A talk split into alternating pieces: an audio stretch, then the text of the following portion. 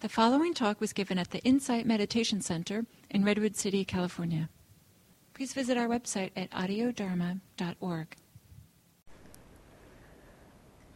So, in last night's sharing, one of you um, mentioned the, that it's a little bit easier this year uh, on this retreat to just let things be, to, to, to, to be with experience, to, to just let it happen rather than trying to fix or change, um, but just to, to notice it. And um, that brought into, into my mind kind of the, the language of be with and um, just wanted to speak about that and speak about how we language our practice. Um, the way we talk about our practice internally can affect how we are with our experience because language is so powerful. And so I have found my, in my own um, practice that sometimes I have the language of being with experience and sometimes looking at experience. And the um, if we if we explore the possibility of being with and, and sometimes just encouraging myself okay can i be with this can i be with this rather can i look at this um, the look at to me and, and partly this has something to do potentially with my um, the, the the capacity of my mind that does the investigation you know it kind of does this like you know teasing things apart and and so the the um, the that tends to in my experience and this is for me again, you know, so look in your own experience. Uh, when I'm using the language look at, it brings in the habit of doing a little bit. It doesn't have to. And I've seen that there are times when the mind can be looking at things, and it's just how the mind is engaged with the experience or the mind can be with the experience and that is just how the mind is is engaged with the experience but for me there is that there's a distinction in the experience of it and I described it at one point to Sayadaw U Tejaniya when I when I really clearly saw because he asked me at one point what is the experience for you when the mind is clear? You know what you know when when when the mind is clear. And I discovered these very two different perspectives that felt quite different. Um, and one was this sense of um, knowing experience, and it felt like there was a separation, like there was there was an observer and something observed. So it felt like a looking at almost, and and this does, did not have to have any kind of a doing or any kind of a selfing involved, but it was just a, it was just a way of experiencing where where the mind was was uh, kind of having it, it felt like a sense of separation like like there was an observer here and something being observed. So it had that sense of separation. And the other, the way I described it was felt like being with, and it almost felt like being inside of the experience. No separation. So it just uh, kind of the the inner landscape of the experience being known rather than a separation from the experience. So I, I sometimes use this gesture of, of separation or inside the experience. And his his comment to me was there are two different perspectives on the same kind of experience when the mind is balanced and has has um, a skillful relationship to the experience. He said, at times, the mind is interested in the fact that there's a difference between the object and the knowing of the object. So every experience comes with the with the something that's known and the, the capacity of knowing. And and these are different functions. There are different different things happening and so that the mind can notice that there's a difference between them. And he said, when the mind is interested in the difference, it will experience things as if there is a separation. The mind is interested in recognizing there's knowing and the known. So it feels like there's a separation. He said the other is, is um, when the mind is recognizing that that knowing and the known are happening at the same time. So it's more interested in the simultaneity of the experience. And yet, for me, it, it is useful to play with that language at times, and sometimes to explore this possibility of being with, to me, has, has helped to land me in, um, in a less. Um, uh, maybe in a more visceral experience and a less cognitive experience. So there's there's two words that Bhikkhu Bodhi uses around different aspects of experience: the cognitive and the conative. The cognitive is the the capacity of our mind to language and know things through concept and thought. And the conative is the capacity of our mind to know things through sensing.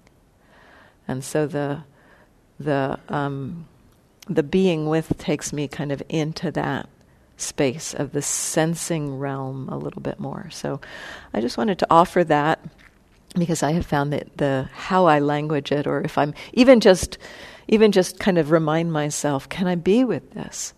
It can sometimes support that shift to the more visceral sensation quality. And that includes sensing the mind, that includes sensing what's happening mentally. Okay. hmm, let's. I've said a lot that I wanted to record and didn't, so we'll do this one. So the mind does have the capacity to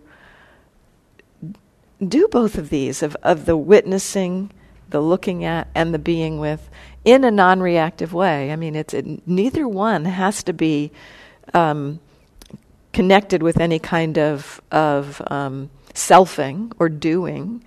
Um, both can be connected with selfing or doing or a relationship of, of greed, aversion, or delusion.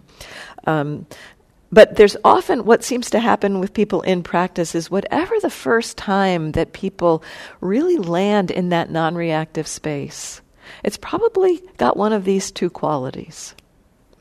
It may have a quality of this witnessing, or it may have this quality of immersion and being inside of it. And what seems to happen is that that first kind of experience becomes the orientation. It becomes what people think is, oh, that's what it's supposed to be like. That's what I'm supposed to do. And um, and then they start looking for that or you know you might stumble into the other experience and and think this isn't right this doesn't have that quality of separation or this isn't right. This doesn't have that quality of immersion. There's how can i get to that other state? And so just our mind can do so many so many things around uh, what we first kind of recognize as a as a kind of a clear sense of being present.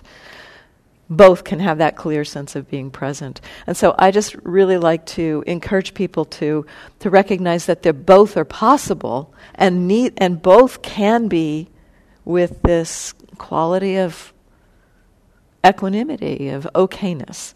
Um, and so if you have a tendency to have that witnessing, then occasionally checking in when that witnessing is is is present then oh and can i be with this just you know just to explore that as a possibility or vice versa if you have the tendency towards the the kind of the more immersive hmm, can i can I can I know that this distinction between object and knowing?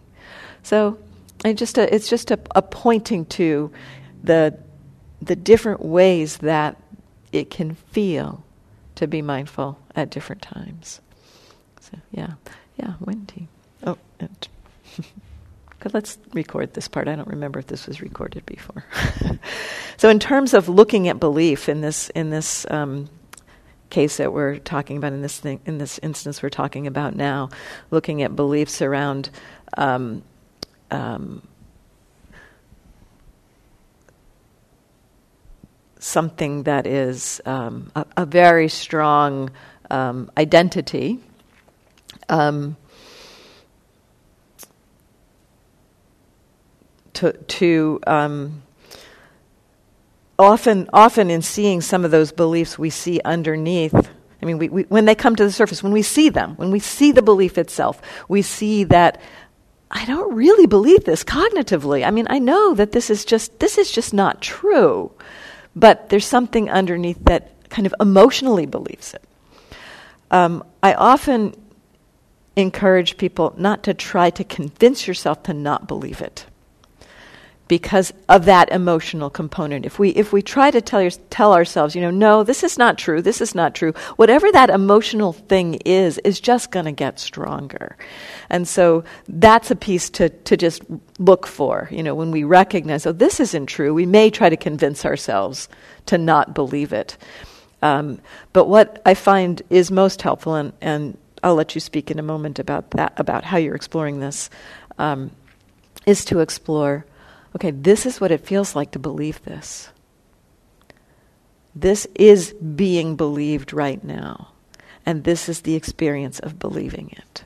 So to touch into that more emotional side of it, and, and there's probably more layers actually under it, more um, uh, feelings of there, there, my guess is there's some emotions there, and then maybe some more beliefs under there. But but I, from what I'm hearing, there's probably an emotional layer there that goes way back.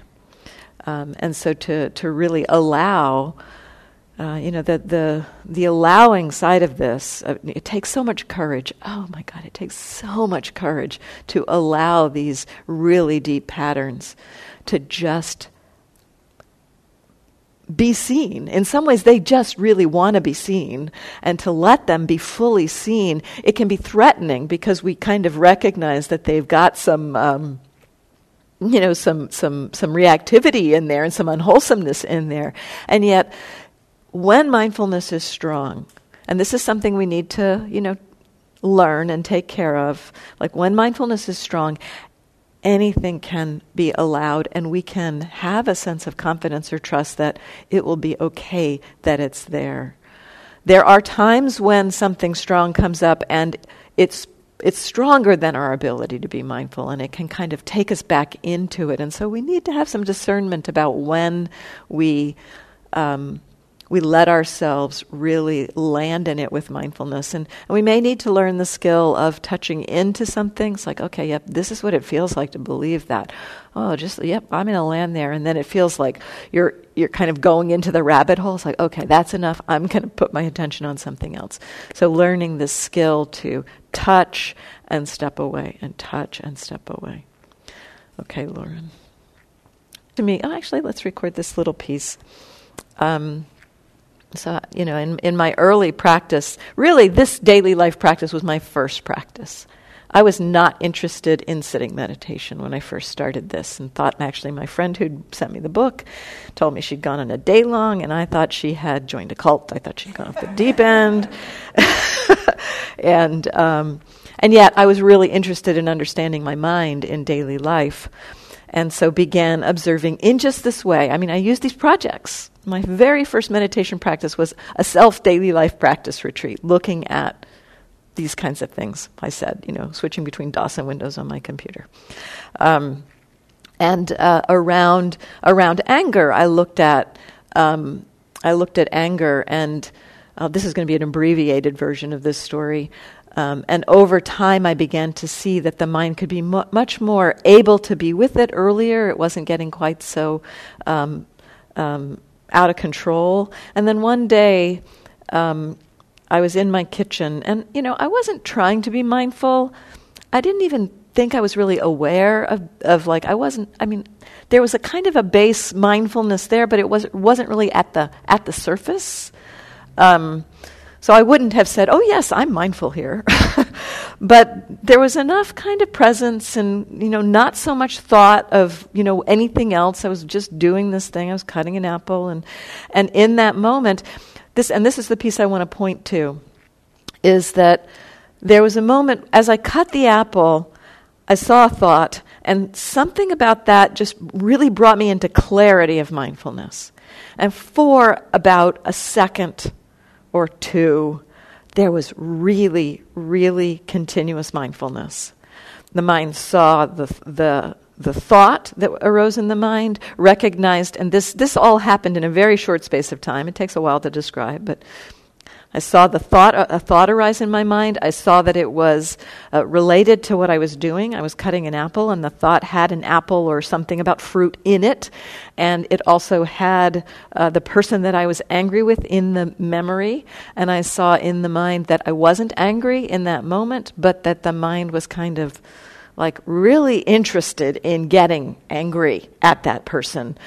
Um, but recognized in that moment that this is an option, you know, that, that the mind didn't have to do that, go that direction. And, and in my experience, I didn't actually try to not do it. It was more that having experienced the anger so many times, this is the, the understanding about, yeah, anger is suffering. Anger is suffering. It's like the seeing of that very clearly, the, the, the, the, the action, the thought, the connection of the thought with the person, and the intention to get angry, the kind of movement of mind to get angry, seeing that very clearly in a little burst, a little burst there, the mind let go of that direction and just I didn't get angry. And that was like a revelation in that moment. It was a huge, it was a huge shift for me that it was possible to not get angry when that person arose in my mind.